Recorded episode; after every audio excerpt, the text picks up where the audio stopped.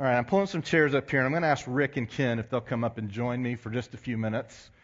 Uh, I want them to share something with you, and then I have some things I want to share with you, and um, and we're going to continue this morning. Um, are Rick and Ken in here? You guys come on up. I, so a few weeks ago, uh, many of you is Ken in here? I heard his voice. Yeah, he's he knows he's supposed to be in here.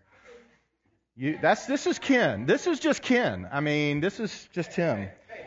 There he is. Come on up.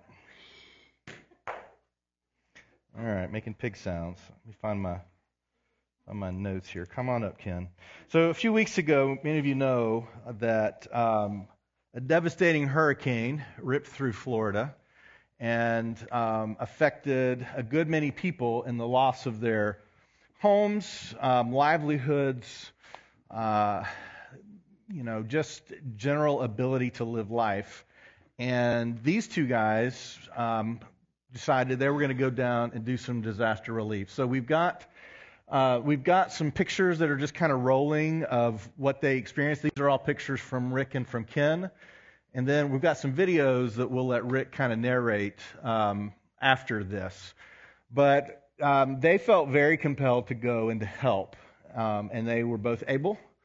And so I wanted to just chat with them and let them share with us what they saw, what they experienced. Um, disaster relief. I, going to people who are hurting is the call of Christ, and or at least one of them. And so I, I wanted them to share a little bit about their experience, um, because many of you may not, or anyone else may not have been able to do this, but to kind of know what that um, experience was like. But also, if you are interested in getting involved.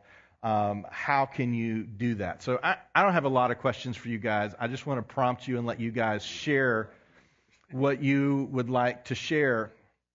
But um, the first question I, I, I have and um, is basically for both of you.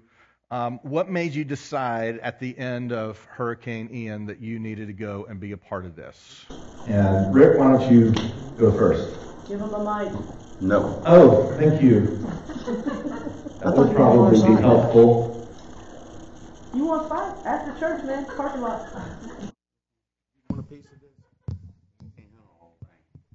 All right, we, these are uh, we got tangled cables. All right, Yeah, well. there we go. Whoa! Say hello. Hello. Here, let's do let's do that. There we go. They're not old enough to that. You remember what was it? To tell you the truth. Yeah, just take the mic off there. Thank you. I don't know how it stands up normally. Well, the first thing I want to say is I lived on Sanibel Island for 32 years. And then when my wife and I retired from Florida and moved to Tennessee, which is the opposite of what most people do, I knew that I didn't want to just be retired and not do anything. Um, you know, retirement is not a biblical concept, but a cultural one. Psalm 92 says, The righteous will flourish like a palm tree. They will grow like a cedar of Lebanon, planted in the house of the Lord. They will flourish in the courts of our God. They will still bear fruit in old age, and they will stay fresh and green, proclaiming, The Lord is upright, He is my rock, and there is no wickedness in Him. And in Matthew 25, he says in thir- verses 35 and 36, For I was hungry and you gave me something to eat. I was thirsty. You gave me something to drink. I was a stranger and you invited me in.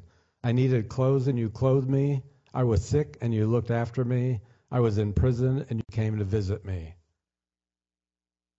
After we moved up here, I knew that I wanted to get involved and I started signing up with the Red Cross and I never really finished filling out the application. And then at the time, our daughter and granddaughter were living in Nashville, and so we weren't really that close. I mean, we were close enough to see them, but not that close to see them all the time. Then they moved here, and after Hurricane Ian hit, inside me, God just said, "You got to go down there. This is where you lived for all these years. You need to just go go do what you can." And my wife kept saying, Rick, you got to remember, you're not 40 years old any longer. she said, I don't want to see you on any roofs putting tarps on or anything like that. Well, I volunteer locally at the food pantry in um, the Red Bank. And so I thought, well, I'll go down there and start with Harry Chapin and see how it works. And I ended up working with the Harry Chapin food pantry seven days in a row before I came back. Um, and I have to say that, you know, when you look at the pictures, how many times have you been on vacation and you came back with your pictures and you said, these pictures just don't do justice for what we saw?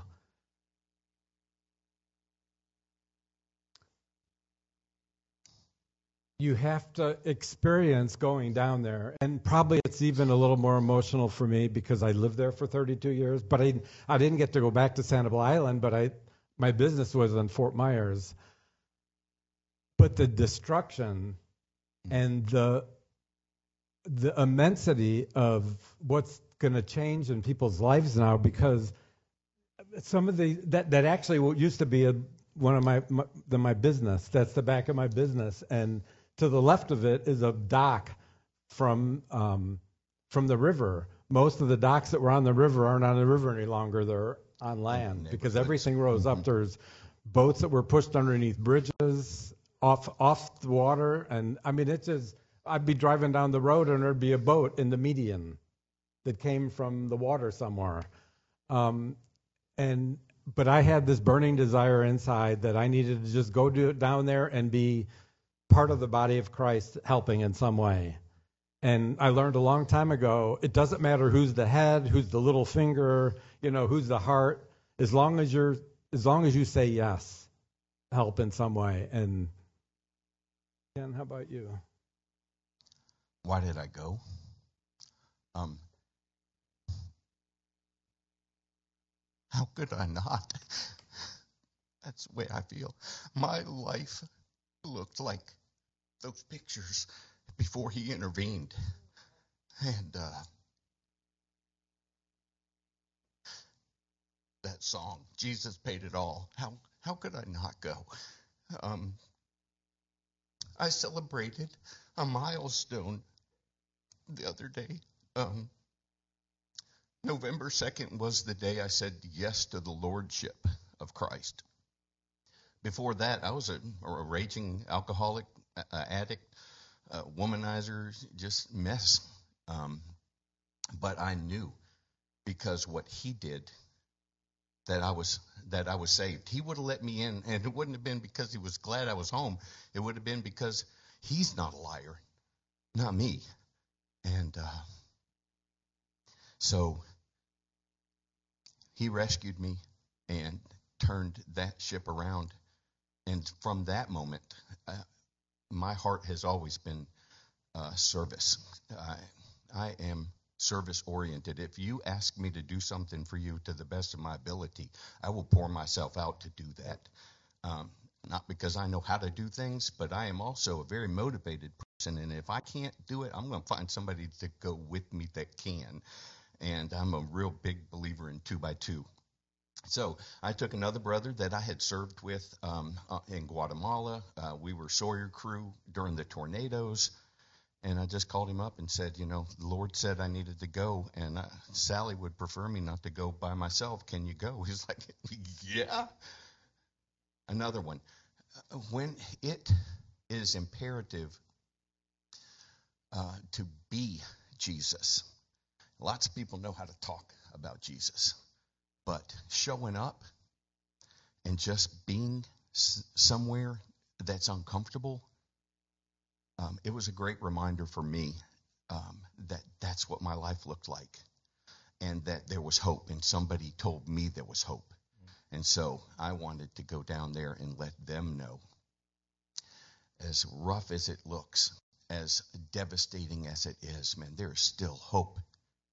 And uh, that's why I went and I'm going back if anybody wants to go with. November 28th through December 3. Come with me. So I, you both um, have shared a little bit about this, but could you just share a little bit about personally what you experienced, what you saw, what you felt, um, what what was the experience for you, and then Mm. after you, so I want you to share that, and then after I want to you guys to share. You shared a little bit about what you did with the food pantry, what you did, and how people responded. So, but first, so I'm telling you both questions, so you, so we have two separate um, things to talk about. But the first one is, what did you see? What did you feel? What did you experience when you were there? Well, I kind of shared that, you know, it's so oppressive, all the de- devastation. And, you know, it isn't like it's just going to end overnight because people who have not been able to go back to their homes, once water has intruded, then all of a sudden black mold starts coming in. And they basically have to tear out everything. If the house is still standing, they've got to tear everything out. Um, I felt hopelessness down there. Um, sadness. Um, but some of that was just in me, and I don't live there any longer. Um, but then serving with the food pantry, uh, we, I served at portable food pantries at different locations, and we started serving. uh, The serving, I was to arrive at nine. We would start serving at ten and would end at twelve. The first person in line that came through, I asked him when he got there. He said he got there at six o'clock in the morning to get some food so that he would have food because there was at, at that time a lot of houses still didn't have electricity um, a lot of them if they had water running they had to boil it because it was you know messed up because of the sewer system um, And Rick, we, so you sent some videos. Would you like to just kind of narrate a couple of these and tell people kind of what? And are these all from Sanibel? or- um, no i'd never made you it never to made the Sanibel. Sanibel because the causeway's Couldn't out. Get on the No. Yeah, the causeway's out. Just So, the other day. Jeremy, if, could you go to the videos? Okay, so th- this video is actually down a friend of our street, This is Heritage Um, Farms. Tim and Peggy Smith. They we met them on Sanibel at Sanibel Community Church, and we actually did a Bible study together, which actually kind of goes hand in hand what you'll be preaching about last week and this week. We did a Gary Smalley study, and you talked you touched last week about um, people's love language, and you may be talking to them in a language they don't understand. And we did a study with Gary Sm- talking with a Gary Smalley study guide, talking about how um, you need to know what your spouse's um, love language is because if you think it's acts of service or physical touch and it isn't, they don't feel like you love them. You need to find out what that is, and the, one of the simplest ways is just ask. you know, you may think that holding somebody is what their love language is, and it isn't. But it, as you saw on this video, uh, in front of every single house, there was refrigerators, there was appliances, there was drywall. Um, every, this was the way it was um, down their street, especially because they're in an even lower lying area than a lot of Fort Myers. This is before you even got on the Sanibel. Um, but everybody's house was like that. I mean, not everybody in Fort Myers, obviously, but in this area, Right. every. I mean, if you look, there's their bedding, everything, kids' toys, records, and I don't mean the kind you play, but um, records from your. From your life. Mhm. They, they were piled on the side of the road, cabinetry, I mean everything. And when I took this video, I called Helen and I said I just took a vid- I, I tried to tell her that I just took a video from our friend's street. I couldn't get the words out, just like I was getting choked up when I first started talking about this, because again, just looking at this is c- pretty bad, but when you actually experience it, it's even ten times worse. What about you, Ken? What did you see, feel, and experience while you were there? See, I saw um, despair, uh, emptiness, zombies walking around, didn't know what to do or where to go because they didn't have anything anymore. I mean, most of them. Uh, I was, uh, I don't know if it's fortunate or unfortunate. I was, I worked two mobile home parks the week I was there, and um, the power of destruction is, needless to say, is overwhelming. You just can't imagine. and um, so many people that were sad and mad because people didn't evacuate. And then when you start talking to them and realize it didn't matter to evacuate, they didn't have anywhere to go. And if they did, they didn't have the money to get there, or there wasn't for a 100, 150 miles, you couldn't get a room. So these people had to hunker down and fight for their lives whether they wanted to or not. And many of them were still just totally war zone shell shocked. Yeah. It's, it looked like I, you know, when I was in Africa and Nigeria, it was during the riots at, in Lagos and um, bomb car bombs on the side of the road. And that didn't even compare to what the devastation. When you're driving down a central road and the piles of people's lives are so high on both sides of the street and deeper than you can see, and your tunnel vision is what you can see in front of you, it will change the way you think about people. And I love Samaritan's Purse. Uh, you know, you you were talking about the if it's if it got wet, man, it had to go. It didn't matter. I mean, you know, people's appliances were shorting out. Once it gets salt water in it, that's it. The black mold behind. We were. I was on a muck crew, and so we, we would go into the house, and everything 48 inches and down had to be ripped out. Floors, walls, everything had to go. Um, and to see them watching their lives be dismantled like that, I think what impressed me the most and what gave us platform, it says helping Jesus' name. it was more moving to the people how respectful we were being with what was left of their lives. Um, and uh, just it's overwhelming. I mean, I don't, I can't put words. It is uh, grace upon grace, where there was total desperation and despair and hopelessness. Man, I saw people coming alongside of owners, and Samaritan's Purse let you know straight up the reason we were there was to be helping Jesus' name. If you sat on the driveway in a chair with the owner and just hugged them and loved them and listened to them, you were successful in your service for being there. Anybody can go down and do the work part. Um, and the nice thing is, it doesn't, uh, talent is irrelevant. Showing up is the deal. Right. Because, you know, if uh, they showed us an aerial, a drone of uh, some Samaritan trucks in a neighborhood, and it, we looked like ants, little orange shirts, just, you know, uh, many hands makes light work. You know, more people that show up and, and just say I love you and, and pitch in, things get accomplished. And when we saw some of the properties, we were like, really, we're supposed to clean this up and get it contractor ready. Um, and then the devastation of people being ripped off because the world around them sees opportunity and being told, yeah, you know, I had a guy that just you know took two thousand dollars for my you know, for materials for my roof. I haven't seen him in nine days. And then you showed up and said, oh, no, just sit. We'll just take care of it. And then start tarping or start mucking or, you know, start ripping uh, sheet metal out, whatever. But which happens at every disaster. Exactly. Every disaster, yeah. Yeah. yeah. And, and there's also sewage inside oh, the houses mm-hmm. too, and the stench of rotting food. I know. I mean, it, and that really is disgusting. Um, third world country. Oh a my couple times that we just prayed it would rain, just kind of flush Knock it down, yeah. some of it. Yeah.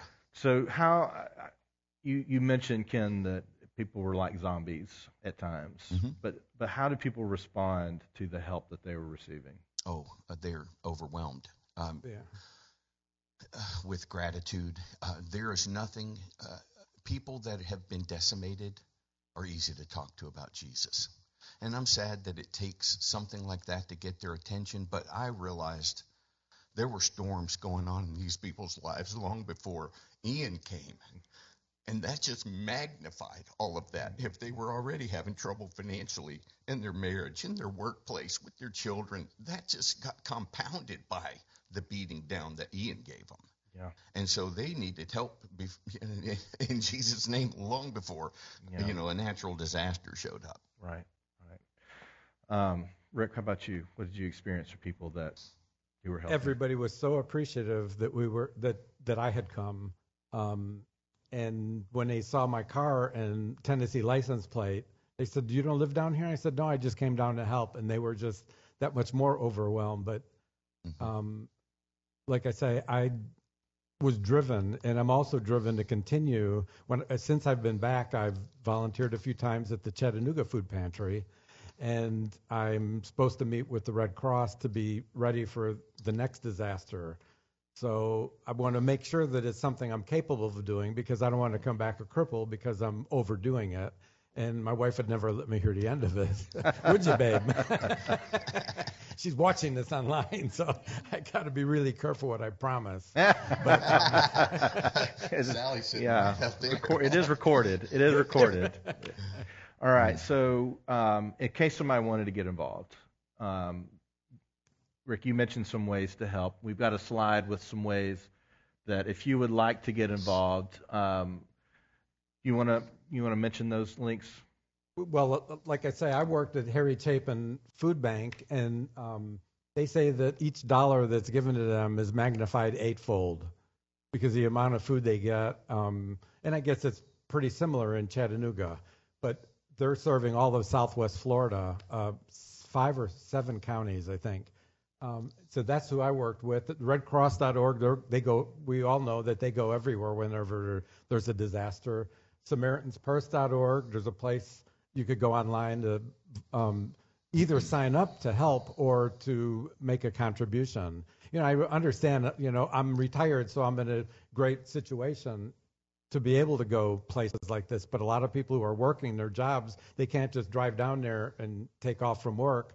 Um, so you, they could always use money. You know, when a lot, several people from this church had given us stuff to take down there, clothing and tools and toiletries and all kinds of stuff. When I got to the shelter, they already had everything they needed. They wouldn't take anything. But the very first slide that was shown was um, a place in East Fort Myers that was ha- happy to take everything that we had in the truck and and give it out to people because especially the east part of Fort Myers is the uh, um, lowest socioeconomic part of town, and so they, you know, you're they already had almost nothing anyway, and then their house, everything that they did have is now gone because they're, they're all single family.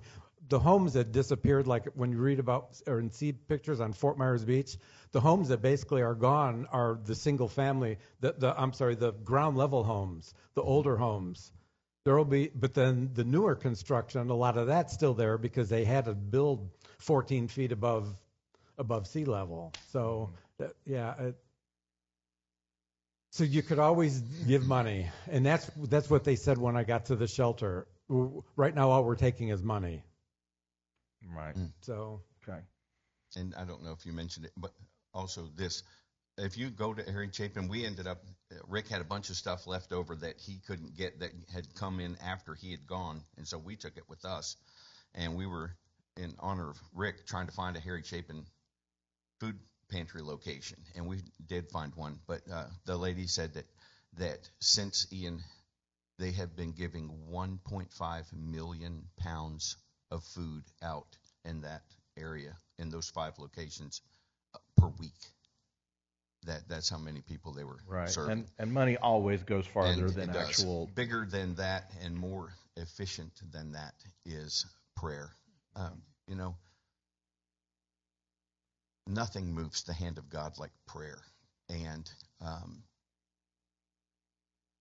you know, I don't know how to pray sometimes, and so sometimes I'm just on, the floor, you know, just before Him. praying for those who have been affected and praying for those who are helping. And exactly because both. And I, I want to share a couple minutes about Samaritan's Purse.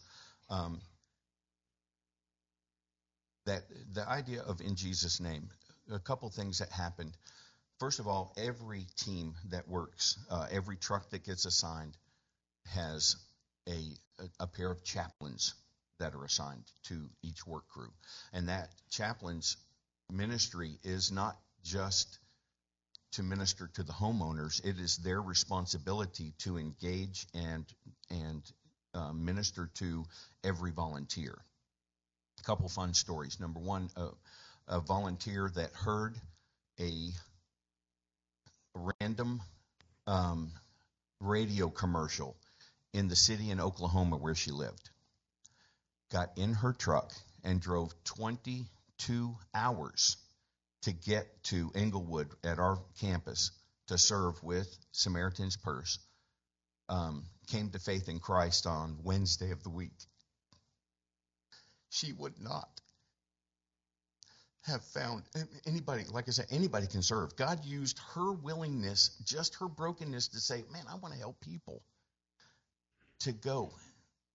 And sad affair that you know that a lot of followers aren't that willing to drop everything and go. And I understand life and how it doesn't work for everyone to do that. But anyway, she would never have found faith in Christ if there hadn't been that opportunity. And that was a, a volunteer that came to Christ. But the other one that was really cool never believe for a minute that everybody you talk to in this country knows who Jesus is, even. Um, one of the uh, homeowners, 84 years old, never been to church, and never heard, he couldn't have told you if you just said, Tell me the story about Noah, he wouldn't have known who Noah was. Abraham, none of them. He didn't grow up in church. Generations of godlessness um, the steps to peace were presented to him, and he said, That's what I want. And he prayed to receive Christ, and then the young lady wanted to make sure she under, he understood what he had done. And, he's, and he, she said, What happened? He said, Reborn at 84. Reborn at 84. She said, Now you know what you have to do. You have to go and tell somebody. So he walks out his road and he's walking up and down his street telling everybody. Reborn in 84! Woo! That's the kind of celebration that was going on. And we heard story after story. Um, there was three to five people that prayed to receive Christ every day during the crew weeks when I was there. Um, hundreds since Ian have prayed to receive Christ and are plugged into the churches that hosted us and the churches that fed us and nourished us. Um, they're all getting follow up and discipleship. One young lady that got saved, uh, every person that gets served gets a special edition Billy Graham uh, nat- National Disaster Natural Disaster Bible. Has a lot of fun things in it, um, like the 50 most asked questions of Billy Graham and his answers, and and uh, but one thing was special was the concordance. And this woman who had never read a Bible, she got this was her first Bible. The only way you can get one is to have survived a natural disaster and Samaritan's Purse come in and minister to you. Well, she prayed and received Christ that day, got the Bible, and then got shown about the concordance. One of her friends was struggling with a topic. Hey, I just got a Bible. She said we could look that up so she looks it up and finds the verses that deal with, with her issues and ministers to her. Then when they the team came back to do a follow up a couple days later, they were like, "Hey man, did you see? This is how this Bible works." And she's instructing this new believer is instructing one of the volunteer chaplains how to use this Bible. And those are the kind of things that give you courage, strength, and hope to come back and say, yeah, yeah man, whatever you want, how could I not go? But pray, go, send. Those are the three ways you can serve, always. All right. Well, thank you guys. And there are some opportunities coming up locally that you yes, can please. serve. You know, uh, he said to go and be the gospel to all nations, Jerusalem, Judea, Samaria, uttermost. Our Jerusalem, uh, we have a, a wheelchair build on uh, Saturday the 12th. That's next Uh, Saturday. That's next Saturday. This, this coming Saturday. Okay. Well, we're going to be there and we're going to build. Um, we do at least three or four times a year. If you know somebody that needs service, find me. Uh, you know, I'm in a men's group. We call ourselves Hands of Hope. Man, we will go and do whatever it takes. And we want you to play too, because there's nothing more fun than serving God. And So if you'd like to help next Saturday, um, Yeah. help build a wheelchair ramp, um, get in touch me. with Ken. Yeah. And uh, we're going to knock it out in one day. So um, it's already got footers poured, and it's just just need some hands and some workers. Yeah, well, if, if there's nothing to do, we can always talk to the homeowner That's and right. give them courage, strength, and hope. And did, then did I see flyers out in the lobby about um, Red Bank Food Pantry? Yeah, Ah, good. So also the food pantry here locally, um, Red Bank Food Pantry, which we helped put together um, at the leadership of Red Bank United Methodist, has become the, uh, other than the downtown food bank, has become the largest food pantry in the in the county. Um, they give out more food just down the street, which many of you help with, um, than any other food pantry in town. And it's only been up for what three years. Yeah. Um, anyways, I called I called Ken, who's a pastor over there, a friend of mine, and just said, hey, what do you what what can we do to help at, at Christmas? And so one thing you'll start hearing starting next week is our Christmas giving. Every year we do a Christmas giving initiative. It's going to be a little different this year, and a lot of it's going to be more service focused. Um, one is we're going to bless some families that are getting food from the food pantry um, by getting them a special Christmas um, food box and then delivering it to those families and visiting with those families. So we're going to be taking part in doing that. There's also a family um, that we have worked with and helped in the past on Signal Mountain, which you may think Signal Mountain, well, that's only really wealthy people live on Signal Mountain. Well, there's a lot of really poor people on Signal Mountain. Um, they grew up, they're living in the home that their parents and then their parents before them lived in, and parents before them lived in. Um, and so I think we're going to try to go do some painting at one of one of those houses, and then we'll have some other options for Christmas giving as well. We'll share more of those next week. But thank you guys for sharing. Were you thinking and, you were uh, going to preach or something after? Yeah, no, there's no need, right? All right, well, um, I only have four. I only have four minutes, so um, So let's sing. yeah, yeah, life is a highway. All right, I, I really do think we're going to hold off on today's message until next week.